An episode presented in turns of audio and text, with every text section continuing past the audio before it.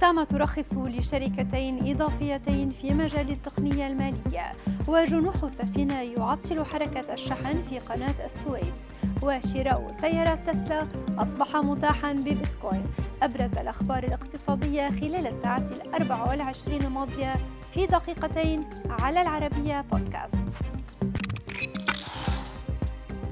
أصدر البنك المركزي السعودي ترخيصا لشركتين من شركات التقنية المالية الجديدة في مجال المدفوعات الإلكترونية حيث تم الترخيص لكل من شركة الحلول الرقمية العالمية المالية وشركة عزم التقنية المالية. وبذلك يبلغ عدد الشركات المرخص لها من قبل البنك المركزي لتقديم خدمة المدفوعات 13 شركة.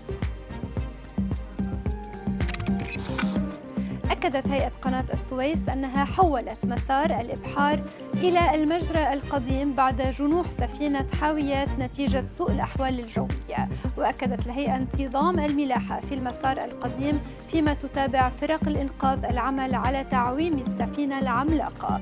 وكانت سفينة الحاويات إيفر غيفن المملوكة لشركة إيفر غرين وطولها 400 متر جنحت بسبب الرياح القوية ما تسبب بتكدس عشرات السفن التي تحاول اجتياز الممر المائي بين البحر الأحمر والبحر المتوسط ويمر نحو 12% من حجم التجارة العالمية عبر تلك القناة التي تمثل مصدرا رئيسيا للعملة الصعبة في مصر.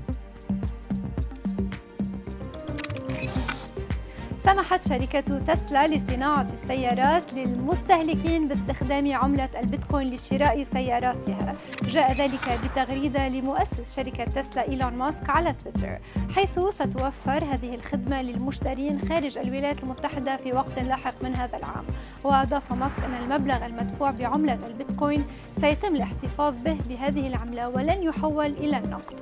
وكانت الشركة قد استثمرت مبلغ مليار و500 مليون دولار في عملة البيتكوين في وقت سابق من هذا العام.